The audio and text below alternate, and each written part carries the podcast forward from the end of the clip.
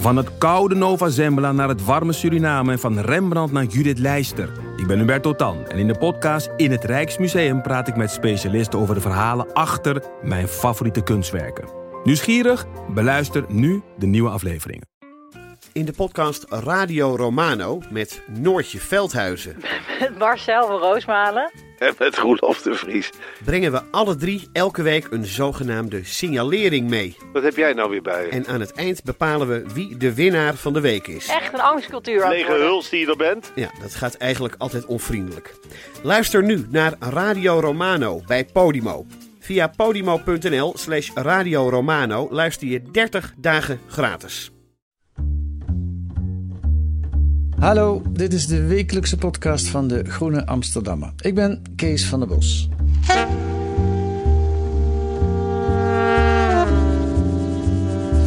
Normaal gesproken zit ik samen met een gast in een studio boven Pakhuis de Zwijger. Maar wat is er nog normaal in deze tijd? Die studio is gesloten. Eigenlijk moeten we allemaal binnen blijven. Het coronavirus verandert ons leven. Verandert het ook de rol van de journalistiek? Daar gaan we over praten met Job de Vrieze. En die is als het goed is aan de telefoon. Dag Job. Ja, daar ben ik. Ja, Hallo. daar ben je. Jij zit thuis in, Am- in Amsterdam. Eh, Klopt. eh, en jij bent eh, de wetenschapsredacteur van de Groene Amsterdammer. Ja, zo kun je het zeggen. Ik ben wel freelancer, maar ik ben eigenlijk dit moment wel min of meer fulltime bezig eh, voor de Groene Amsterdammer. Ja. Ja, ja, je schrijft ook eh, wekelijks en soms zelfs nog vaker, want ook op de site verschijnen tussendoor artikelen van jou over corona. Jij bent wel onze corona-expert. Daar komt het een beetje op neer, ja. Ja. En toevallig ben jij ook nogal deskundig op het gebied van eh, virussen of van infectieziekten. hè? ja, het is, eigenlijk kwamen in dit onderwerp heel veel dingen samen in mijn, in mijn achtergrond. Want ik, ben, ehm, ik heb biomedische wetenschappen gestudeerd. Ik ben een, een master eh, richting van eh, infectieziekte-epidemiologie gaan doen. En toen wetenschapscommunicatie, daar ben ik in afgestudeerd. Dus eigenlijk alles komt er een beetje in samen. Ja, alle aspecten die bij deze crisis aan bod komen, die komen daarin eh, samen. En, en je bent er ook nog een beetje Ja. begin deze maand in de problematiek gerold via je zoontje, geloof ik. Of was het een dochter, via je kindje van de kinderopvang? Zoontje. Zoontje. Ja. Vertel eens, Dat wat, ja. daar heb je ook was over... al wel een- Ja. Ja, heb ik ook over geschreven. Klopt. Eh, ik was natuurlijk al een beetje aan het volgen. Ik had één stuk voor de Groene geschreven toen het nog in China speelde. En nou ja, toen was het wachten op de eerste gevallen in Nederland. Dat was geloof ik in... er was één geval geweest. ja, En er was een tweede geval gemeld. Er was een vrouw in Diemen. Dachten we, oh, dat is dichtbij. En toen kregen wij ineens de melding dat eh, het zoontje van deze vrouw eh, in het groepje zat van ons zoontje. En dat hij ook ziek was geworden. op het kinderdagverblijf. En nou ja, toen volgde een heel... Op het kinderdagverblijf, ja. En toen, eh, ja, toen volgde een heel weekend van, van bellen en onzekerheid en de onduidelijkheid. We waren niet eens zozeer bang voor ons zoontje zelf. Want ook wij wisten dat kinderen eigenlijk nooit, vrijwel nooit, eh, ernstig ziek worden. En eh, niet vaak ziek zelfs. ja. Maar ja, eh, gaat hij misschien oma's, opa's, mijn toenmalige, toen nog op sterven liggende opa, die inmiddels al wel overleden is, eh, die wilden we nog graag bezoeken. Nou, dus dat maakte het allemaal heel onzeker. Maar we, daardoor kwamen we ook echt, ja, en middenin kwamen we er ook achter hoe, ja, hoe chaotisch het eigenlijk ging en hoeveel onduidelijk er was en hoe rigide het allemaal ging te- tegelijkertijd. Ja, want je, ik herinner me nog van dat verhaal dat je ook behoorlijk boos en gefrustreerd raakte. Hè? Ja, wij probeerden erachter te komen ja, wat er speelde en wat naar duidelijkheid te krijgen. We wilden ook graag, net zoals andere ouders, ehm, waarvan het kind waarschijnlijk nog contact heeft gehad met dat jongetje, eh, ja, dat hij getest zou worden. Dat leek ons niet zo gek. Nee. Eh, maar het protocol van de GGD zei, eh, bepaalde dat hij daar niet voor in aanmerking kwam. En uiteindelijk, nou, uiteindelijk liep dat met een sisser af, omdat het jongetje ach, uiteindelijk toch negatief getest bleek. Mhm. Beetje, ook een beetje een vaag verhaal, maar dat kan. Soms is het, de test niet 100% betrouwbaar. Ja. Maar het bleek uit wel dat ze heel strak aan het protocol vasthielden. En dat wij dachten van, maar je wilt toch gewoon zoveel mogelijk gevallen opsporen nu. In deze, in deze fase van de epidemie wil je alles eraan doen om het in, te, in de kiem te smoren. En die indruk kregen wij in ieder geval niet Nee. op basis van eh, hoe dit ging. Nee. Eigenlijk stuitte je toen al op het probleem wat nog steeds bestaat, dat er eh, heel veel niet, mensen niet getest worden, omdat er te weinig testen zijn, zegt het RIVM, zegt Ja. de overheid. Dat zeggen ze. Ja, het is een beetje een combinatie van allerlei factoren. er verscheen deze week ook een stuk, volgens mij was het in het AD, waarin werd teruggeblikt op die periode. En toen bleek dat er juist helemaal niet te weinig testen waren. Sterker nog, de machines die draaiden half leeg. Ja. Omdat er, ze waren heel bang dat er te veel eh, getest zou worden. Maar toen werd er zo strikt geredeneerd dat het helemaal niet aan de orde was. Dus eigenlijk hebben ze vooral heel strikt geredeneerd. En wilden ze vooral niet te veel doen. En nu is dat eigenlijk nog steeds ook wel zo. Want er is wel nu een tekort. Ehm, het dreigt een tekort, maar dat heeft ook wel te maken met beslissingen. Met prioriteiten en met, ehm, ja, met waar, waar je de strategie op richt. Hm. Zou er meer getest moeten worden? Ik vind van wel. Er zijn allerlei eh, situaties waarin je wat zou hebben aan meer testen. Ja. Alleen al bij mensen met vitale beroepen, niet alleen zorgverleners. Als die thuis gaan zitten met een hoesje, dan is dat heel verstandig. Maar als je ze zou kunnen testen, zou je kunnen weten of ze toch aan het werk kunnen. Ja. Dat alleen al. Ja. Maar ook gewoon maatschappelijk gezien is het gewoon prettig. Eh, voor veel mensen zou het fijn zijn als ze het konden weten of ze het wel of niet hadden. Ook omdat ze dan voorzichtiger kunnen zijn. Ehm, en je wil gewoon een heel duidelijk, zo goed mogelijk beeld hebben van waar, wat er nu gaande is. Dus ook voor de epidemiologen is dit heel fijn. Ja. Zou het fijn zijn. Maar, zegt de overheid dan, er zijn gewoon te weinig testen. Dat, dat kunnen we niet. Ja, maar als je ook ziet in andere landen om ons heen. Duitsland heeft het in razend tempo opgeschaald. Die kunnen nu 160.000 testen per week doen. Een beetje zoals de, Koreanen zijn gaan doen. De Koreanen hebben dat van begin af aan gedaan. Die hadden eigenlijk al een heel leger van reservisten klaarstaan. Eh, waarschijnlijk is dat mede doordat ze eerder met SARS en een ander virus, MERS, te maken hebben gehad. Hebben ze dus een soort van... eh, ja, hebben ze dat allemaal veel meer... Stonden ze daar veel meer voor klaar. Ja, maar, maar, Ik maar snap wel dat wij daar Ja. minder ervaring mee hadden. Maar we hadden het wel ook in later stadium alsnog kunnen gaan opschalen. ja. met andere woorden, je zegt het is ook een, een, een keuze dat we, dat we niet zoveel Ja, het testen. is een beleidskeuze. Ja, ja. Dat is mijn indruk, ja. Nou, daar komen we straks nog op. Even nog, eh, wat, wat is de rol van de groene, eh, vind jij, in deze eh, coronacrisis? Ik bedoel, we worden overstroomd door alle media met artikelen Ja. over corona, radio en tv. Ik, ik hou Ja. er soms uren mee op om een beetje tot rust te komen, zal ik maar zeggen, want je wordt er ook niet goed van. Ja. Maar heeft de groene nog iets Ja. toe te voegen? Heb jij nog iets toe te voegen? Ja, dat, het, is, het is, moet ik wel zeggen, eh, het is wel lastig manoeuvreren. Omdat normaal zou je voor de groene, zeker bij langere stukken, maar ook bij die wat kortere stukken zoals ik ze nu schrijf, zou je wat rustiger de tijd nemen en een beetje beschouwender schrijven. Maar eh, als je hier gaat beschouwen, dan doe je vaak wat langer over. Voordat je het hebt beschouwd, is het alweer verdampt. Ja. Dus je moet alsnog wel meer op de actualiteit zitten. Maar je wil dan toch net iets meer het in perspectief plaatsen. Een, een internationaal perspectief, soms misschien historisch perspectief, eh, iets meer social, sociaal wetenschappelijk perspectief. En iets minder dat uh, virologen perspectief wat, wat domineert. Ja. Heb ik uh, in veel, niet overal hè, maar Nee. uh, in de wetenschappelijke stukken. Nou, even als mensen willen weten wat de Groene allemaal doet op het gebied van corona. Op groene.nl is een corona-dossier aangemaakt. En dat is ook toegankelijk voor niet-abonnees. En dan valt er te zien dat er toch nog best wel een hele hoop te melden is. Ook door de Groene Amsterdammer, wat niet in andere ja. uh, kranten staat. En van jou uh, ja, was er deze week een voorbeeld. Dat jij ineens op maandag, was dat geloof ik, met het nieuws kwam. Dat in Noord-Nederland, in Groningen, veel meer getest wordt. Vertel eens daarover. Ja, ja dat was volgens mij nog korter geleden, zelfs uh, zondagavond. Oké. Okay. Ik deed research voor mijn stuk voor De Groene van deze week. Dus mm -hmm. die nu online is verschenen, morgen in de bus ligt. Mm -hmm. En um, ik had er al verschillende mensen voor gesproken. Ik wilde eerst een beetje richten op ja, die communicatie rondom de maatregelen. Dus ik had al meer wat sociale wetenschappers gesproken.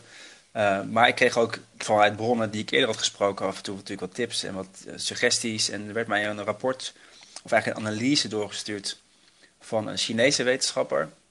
En, en ik merk, dus, en dat was wel heel interessant, dat staat ook uitgebreider in mijn andere stuk. Mm -hmm. um, en uh, dat in combinatie met dat ik zag, hé, hey, er is een Groningse arts-microbioloog, een uh, Duitser die al heel lang hier werkt, Alexander Friedrich. Alex Friedrich, die uh, zelf besmet, dat is natuurlijk interessant. Ja. Maakt het net wat. En hij had ook wel eerder wat dingen gezegd in het blad van de Rijksuniversiteit Groningen, ook al wel in het dagblad van het Noorden genoemd. Hij is viroloog zij, aan het UMC Groningen. Ja, nou geen, geen viroloog, maar een arts-microbioloog. Oh, sorry, die, ja. Die zijn ook heel erg expert, maar die worden toch een beetje...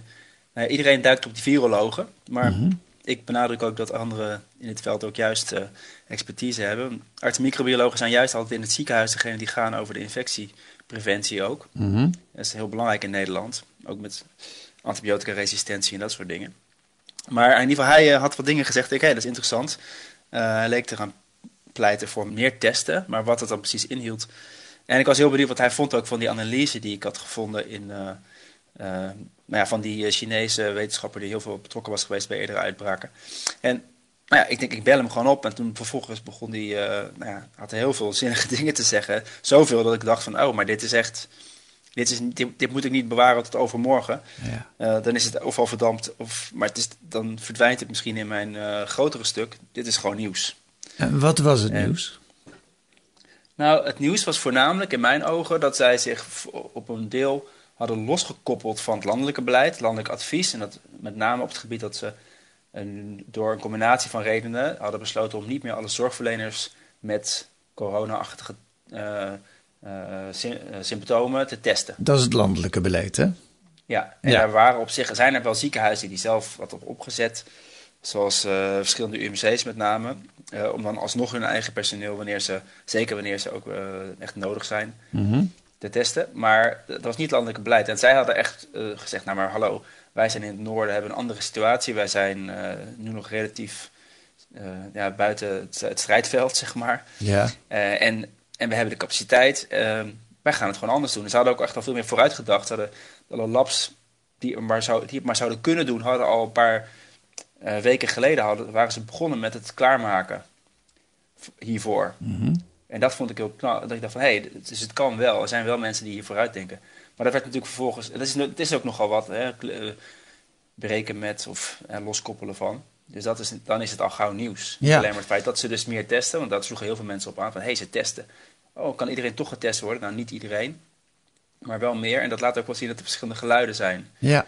ja, en dat het dus niet zo eenvormig de beleid is, wat gebaseerd is op de informatie van het RIVM, maar dat ze in het noorden een iets ander beleid voeren. En het noorden bedoel ik dan Groningen, Friesland en Drenthe, neem ik aan. het is ook grappig. Het is ook, eh, iemand stuurde ook een kaartje door. Dat, het is natuurlijk niet echt het noorden, want Overijssel hoort er ook bij. En dat Ja. ligt eigenlijk ten, ten zuiden van Noord-Holland. Maar eh, Ja, wij, West, wij randstedelingen noemen dat allemaal het noorden natuurlijk.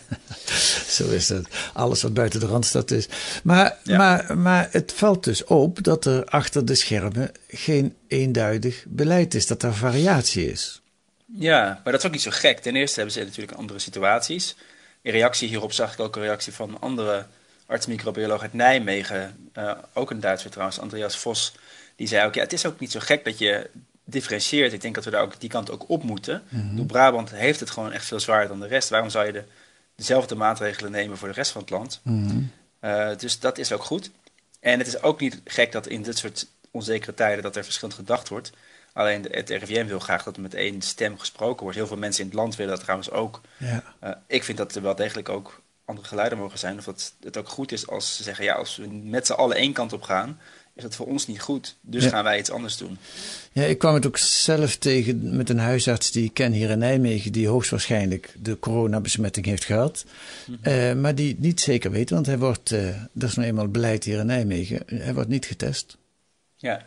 ja, dat is de syndroombenadering zoals eh Friedrich het noemde. Dus hij, hij, hij, hij, hij ergert zich eraan. We hebben zoveel arts-microbiologen, dus die mensen die, die heel erg daar goed in zijn. Het kunnen testen, uitvoeren van eh, dat soort testen. En dat zetten we maar heel, heel beperkt in, in zijn ogen in elk geval. Eh, terwijl, en dan zetten we in op, nou ja, als je bepaalde symptomen hebt, dan blijf je maar gewoon thuis. En dan ga je eigenlijk gewoon heel breed ga je mensen thuis houden. Mede daardoor konden ook de scholen op een gegeven moment niet meer door, want al die, al die leraren zaten met een hoesje thuis. Ja, ja, ja. Oké, dat is één ding. Laten we naar iets anders kijken. Eh, dat slaat meer op je artikel wat je nu in De Groene hebt staan. Eh, en dat, dat heeft te maken met die groepsimmuniteit. Laten we even luisteren wat Rutte in zijn eh, toespraak daarover zei.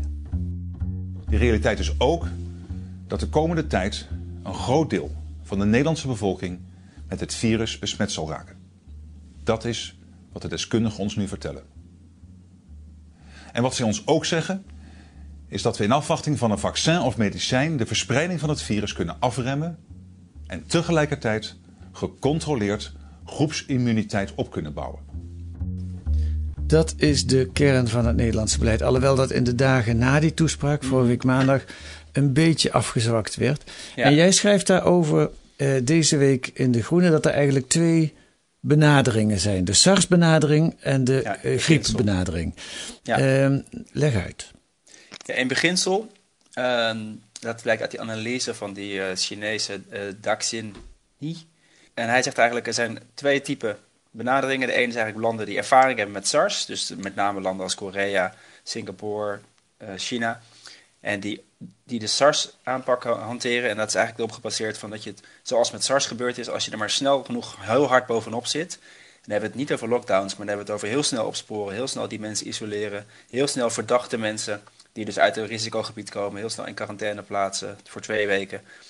Uh, en dat je dan zou, zou kunnen smoren. Dat is gelukt. Stoppen. Dat is gelukt. Dat is bij SARS gelukt. Ja. Ja, en dat was een veel gevaarlijker virus nog.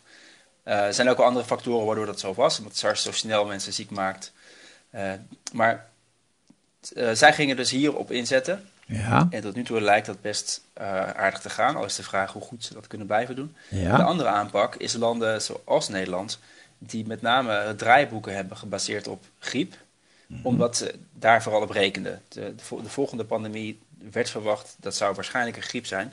Zoals in 2009, en die van 2009 bleek heel mild. Uh, wat dan de Mexicaanse griep werd genoemd. Ja. En die draaiboeken hebben we van, van, van stal gehaald. En natuurlijk zijn er wel wat aanpassingen in gemaakt, maar het principe blijft: je gaat ervan uit dat je het niet kunt, uh, in de kiem kunt smoren. Ook al ga je dat aan het begin wel even proberen, dat is in Nederland wel gebeurd. Maar heel snel schakel je over op uh, de schade beperken. Uh, dus het gecontroleerd rond laten gaan en zoveel mogelijk de kwetsbare mensen wel beschermen. En rekenen op die kudde-immuniteit of groepsimmuniteit. Dat, dat is... heeft Nederland op zich ook heel eerlijk gecommuniceerd. Ja. Alleen het is vrij tricky, uh, omdat er toch nog wel een flink percentage waarschijnlijk behoorlijk ziek wordt. En hoe ga je dat dan controleren? Ja, nou, Rutte zei daar nog iets over, want het alternatief zou dus bijvoorbeeld een lockdown zijn. En wat dat, mm -hmm. uh, uh, wat dat voor gevolgen heeft, daar zei Rutte in zijn toespraak dit over. Het derde scenario is dat we eindeloos proberen het virus tegen te houden. Dat betekent dat het land helemaal op slot gaat. Zo'n rigoureuze aanpak kan op het oog aantrekkelijk lijken, maar deskundigen wijzen erop dat het bepaald geen kwestie van dagen of weken zou zijn. In dat scenario zouden we ons land feitelijk een jaar of zelfs langer moeten platleggen, met alle gevolgen van dien. En als het praktisch al zou kunnen om mensen zo lang alleen met toestemming hun huis uit te laten komen, dan nog kan het virus meteen weer de kop opsteken als de maatregelen worden ingetrokken. Ja, dat klinkt vrij overtuigend. Die, de, ja. Dat smoren heeft geen enkele zin, zegt Rutte. Want dan, dan, dan doe je dat en dan lukt dat misschien. Nou, in China zitten ze nu in die fase, lijkt het. Mm -hmm. Maar dan komt er straks toch weer, uh, duikt het toch weer ergens op. En dat is zeker uh, aannemelijk op het moment dat je dus het gewoon op, uh, opheft. Mm -hmm. of langzaam opheft. Dan, dan kan het weer opluiken, zeker als elders nog rondgaat. maar er zijn wel steeds meer uh, stemmen die opgaan. Dat is ook juist wat ze willen proberen in, in, in China en in andere landen waar, waar ze. Uh, nou ja, eigenlijk in die andere landen hebben ze dat eigenlijk nog niet eens hoeven doen, dus echt een lockdown. Um, is dat je eigenlijk hoopt dat je door zo'n lockdown een soort reset kunt doen. Dus dat je eigenlijk weer terug gaat naar, terug naar start, zeg maar zeggen. Ja. En dat je dan weer er bovenop zit, dat je dus weer nou, in elk geval meteen hup, uh, contactonderzoek gaat doen. En iedereen die contact is geweest van deze persoon in quarantaine plaatsen. En, en die persoon laten uitzieken en opnemen eventueel. En dat je er dus op die manier bovenop zit. En dat je dan eigenlijk weer opnieuw begint. Ja. Maar dat is wel, dat is ook spannend. Dat weten we dus nog niet. Ook dat is een aanname dat dat zou kunnen. Ja, maar toch maak ik nu uit jouw artikel op wat je nu geschreven hebt, op basis van onder andere die Chinese viroloog, neem ik aan, deskundige, deskundige ja. in elk geval, Ja. dat, dat, dat, ik proef toch in jouw artikel een pleidooi voor, of, nou wat we nu in Nederland aan het doen zijn, is een beetje een experiment wat, wat heel gevaarlijk kan uitpakken. Ja, nou ja, dat is wat uh, dus een aantal mensen die ik sprak ook hebben gezegd. Ook een gezondheidseconoom. En die haalde eigenlijk aan, ja, hij zei, het is inderdaad ook spannend als je dus helemaal vol erop inzet. En in de hoop dat je dan daarna weer bij nul kunt beginnen. Maar als je dat, ook als dat niet lukt, uh, die tijdelijke reset, die zou je wel de tijd geven om en meer te leren over het virus. Ook over wat je zou kunnen doen. Ook over eventuele medicijnen eh, die er al zijn, die misschien iets kunnen betekenen. Ook over hoe je gerichte maatregelen kunt nemen. Ik weet bijvoorbeeld van een interessante studie, uh, het is maar één studie volgens mij, maar in Japan hebben ze bijvoorbeeld ontdekt dat als je dat binnen in een, uh, in zoiets, een ongeventileerde ruimte, zoals in een metro of een, een, concertzaal, dat daar 18 keer meer overdracht is dan wanneer je buiten bent, wat niet zo gek is. Mhm. uh, dus dan zou je, als mensen maar genoeg afstand houden, dus kunnen zeggen, nou, dan, dan kun je wel weer buiten sporten, zolang je niet elkaar om de nek vliegt. Weet je, dat soort dingen kun je ondertussen leren. En Ja. Ja. dus dan, hou je, dan heb je wel een tijdelijke, tot op zekere hoogte een lockdown. Hè. Dat kan ook regionaal, dat zou ook eh, op een andere manier kunnen. Dat ook wel een beetje wat we nu doen natuurlijk, is ook een, beetje een lockdown. Ja, maar we dan, gaan, we gaan dat wel je lang- daarna, Ja. daarna gewoon slim beleid hebt. Ja. Dan, dan ga je verder terug dan wat we nu... Nu hopen we vooral dat de ziekenhuizen niet overspoelen. Want dat is eigenlijk het doel van ons huidige beleid. Ja, maar, maar je, je- je, je formuleert het voorzichtig, maar begrijp ik nu uit jouw woorden dat je eigenlijk vindt dat die keuze voor die scenario met die groepsimmuniteit, dat dat geen slimme keuze is? Ik denk dat daar heel veel mensen het al, al, al wel over eens zijn dat het voor die groepsimmuniteit dat het, dat het gewoon riskant is.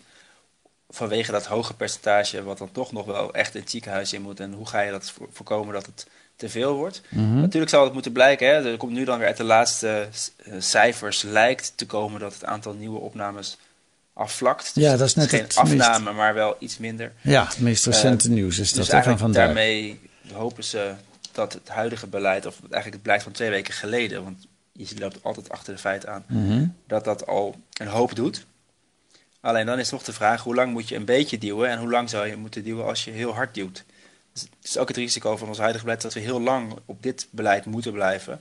Terwijl juist als je harder duwt, dat je het misschien korter hoeft te doen en dat je dan daarna iets losser kan dan we nu doen. Ja, nu Dat is het het dilemma. Ja, nu is dus pas over een paar maanden zullen we zeker weten wat, het, wat een verstandige keuze was natuurlijk. Nu moet je een beetje Ja, va- varen ja. in de mist, hè? Nou, een van de dingen die, waar ook op gehoopt wordt, en waar ik zelf ook wel op hoop, is dat er uit die onderzoeken naar de immuniteit onder mensen die gewoon of ziek zijn geweest of misschien niet weten dat ze ziek zijn geweest, zal blijken van hé, hey, misschien hebben wel veel meer mensen het al gehad zonder dat ze het wisten. Hm. En dat er dus al wel stie- stiekem al, al veel meer groepsimmuniteit is, ja, dan kun je daar weer wel op in. Ja. Alleen er, er was gewoon echt nog veel te weinig bekend om op die strategie vol in te zetten. Ja. Nou, wat er ook gebeurt, en dan komen we weer terug op de rol van de journalistiek. Als je zo'n, dat artikel van jou is dus nu op de site van De Groene gepubliceerd. En morgen zit het in de gedrukte versie. Ja. Eh, een paar uur geleden eh, twitterde Marietje Schaken, oud D66-politica, eh, heel kritisch over jouw artikel. En ze schrijft opmerkelijk dat de Groene op een moment dat de strijd om het verhaal over corona, net als het virus zelf, woedt, de China Daily aanhaalt. Zonder te melden dat dat de spreekbuis is van de Communistische Partij. Het, Dat klinkt een beetje als van: eh, kom op, joh, we zijn met z'n allen bezig tegen die coronavirus te vechten. Ga nou niet eh, verdeeldheid zaaien. Ja, ik vond het ook een beetje als McCarthyism eigenlijk overkomen, moet ik zeggen. Zo van, word een beetje van communisme beticht hier. Ten eerste denk ik dat iedereen in Nederland weet dat de China Daily sowieso een eh, krant in China is. Dus dat dat, dat dat een Chinees verhaal is, dat snappen we. Want iedereen weet dat er, dat er geen echte persvrijheid in China is. Ja. Ik weet dat deze meneer zelf dit heeft geschreven in eerste instantie. Het zal dus ook wel door de, door, door de censuur heen gekomen zijn. Maar Vast. dat heeft hij onder, onder collega's in het emergency eh, outbreak we- wereldje. Dus mensen die echt eh, zich altijd bezighouden met dit soort noodsituaties. Heeft hij het verspreid op verzoek. Mhm. Ehm, en ik zou zeggen, kijk naar de inhoud van die analyse en ga het daar dan over hebben. Ja, Ik vind dat we altijd naar, eh, naar alternatieve scenario's moeten blijven kijken. Niet om te zeggen we moeten iets anders, maar eh, ja, je kunt één weg inslaan. Misschien is het wel de verkeerde weg, ja. Misschien moeten we dat dan toch bijsturen eventueel. ja. Maar het geeft aan in welk spanningsveld jij momenteel schrijft. Of überhaupt Ja. iedereen. Hè? Dat, je- dat je. eh, het is toch een beetje een oorlogsachtige situatie. En we moeten met z'n Ja. allen samen de schouders eronder. En Ja. wat is dan nog de ruimte voor een kritische journalist? Ja, die is, die is, het, is, het is echt een beetje uh, af en toe. Het is, eh, want ja, je, ik, ik ben me ook heel bewust van die verantwoordelijkheid. Dat je niet alleen maar verwarring wil zaaien of eh, re- rebellie. Mhm. Eh, tegelijkertijd wil je wel degelijk ook de, de waakhondfunctie volhouden. eh, juist in, want er wordt dan vaak gezegd, ja, het is zo onzeker, er moet gewoon gekozen worden en dan moeten we dat gewoon gaan doen. Ja.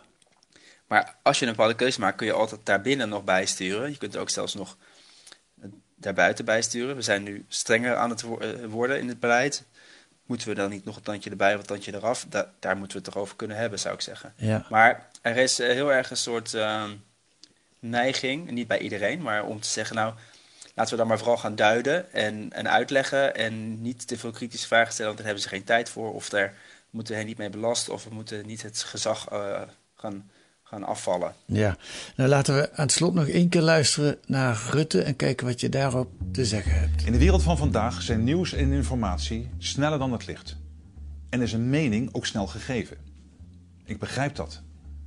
Maar het antwoord op alle vragen die leven begint bij de kennis en ervaring van deskundigen. Laten we ons daaraan vasthouden. Aan deskundigen als Jaap van Dissel en zijn collega's binnen en buiten het RIVM. Virologen, intensive care artsen en andere specialisten.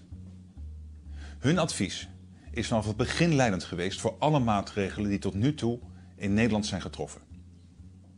En het is belangrijk dat we op dat kompas van wetenschappelijke kennis en betrouwbare feiten blijven varen. Tot zover Rutte. En als ik dan tegen jou zeg, Job, en dan moet je niet aankomen met een Chinese wetenschapper die ons beleid mm. uh, in twijfel ja. trekt, wat zeg je dan? Ik vond het juist wel mooi dat hij, uh, dat hij hier ook de, uh, die, die intensive care artsen en de andere deskundigen noemde, die juist ook kritisch waren geweest op het beleid. Mm -hmm. Ik dacht, ergens geeft hij hen toch ook een beetje krediet. En juist in dit soort tijden van onzekerheid hoort het erbij dat deskundigen, omdat het zoveel onzeker is, ook verschillende perspectieven hebben en die kunnen op verschillende analyses uitkomen. En ook inderdaad, wij hebben ook een culturele bias, als het ware, dat we, en die kan ook tegen ons werken. Dus door hoe wij het doen. En, het wil niet, en de manier waarop wij het doen is niet per se, per se voor ons de beste manier. Nee, dus soms is het juist ook goed om, uh, in dit geval een buitenlandse, in dit geval een Chinese, uh, of iemand met een ander soort ervaring erbij te halen. Ja, het, was, het was niet eens zozeer, denk ik, ik vond het vooral interessant hoe hij deze indeling maakte. En, en dan nog niet eens zozeer dat hij, wat, wat hij daarmee betoogde, maar vooral van, oh, dus het dat verklaart heel erg onze aanpak. Ja, ja. Maar het, het, het, het verhaal daarachter is dus eigenlijk van de wetenschap bestaat niet. Mm -hmm. er, is, er is in de wetenschap zijn er ook heel veel meningen. Ja, of meningen, ik, dat is verkeerd gezegd eigenlijk, zijn er ook heel veel verschillende onderzoeksgegevens. Analyses. En analyses. Ja. Ja, en, en ik, ik vind het zelf altijd interessant om niet alleen de gevestigde orde van wetenschappers aan het woord te laten, maar juist ook anderen die echt heel goed ingewijd zijn, maar net een ander perspectief hebben, die, die houden de boel ook scherp. Ik kan niet in mijn eentje de, alleen maar de moeilijke kritische vragen blijven stellen. Ik ben wel enigszins deskundig, maar niet zo deskundig. Maar dat, die mensen zijn heel waardevol, ook juist in zo'n discussie. Die kunnen ons waarschuwen van, hé, hey, maar ho, ze vergeten nu dit mee te nemen. Of het is echt zo'n multidisciplinair onderwerp. Daar moet je echt zeker niet aan een klein clubje overlaten. Nee. Nou, wij, wij, ik hoop dat jij blijft volgen, Job. Wij blijven jou uh, volgen. Uh, Job de Vries, dankjewel voor de toelichting. Graag gedaan.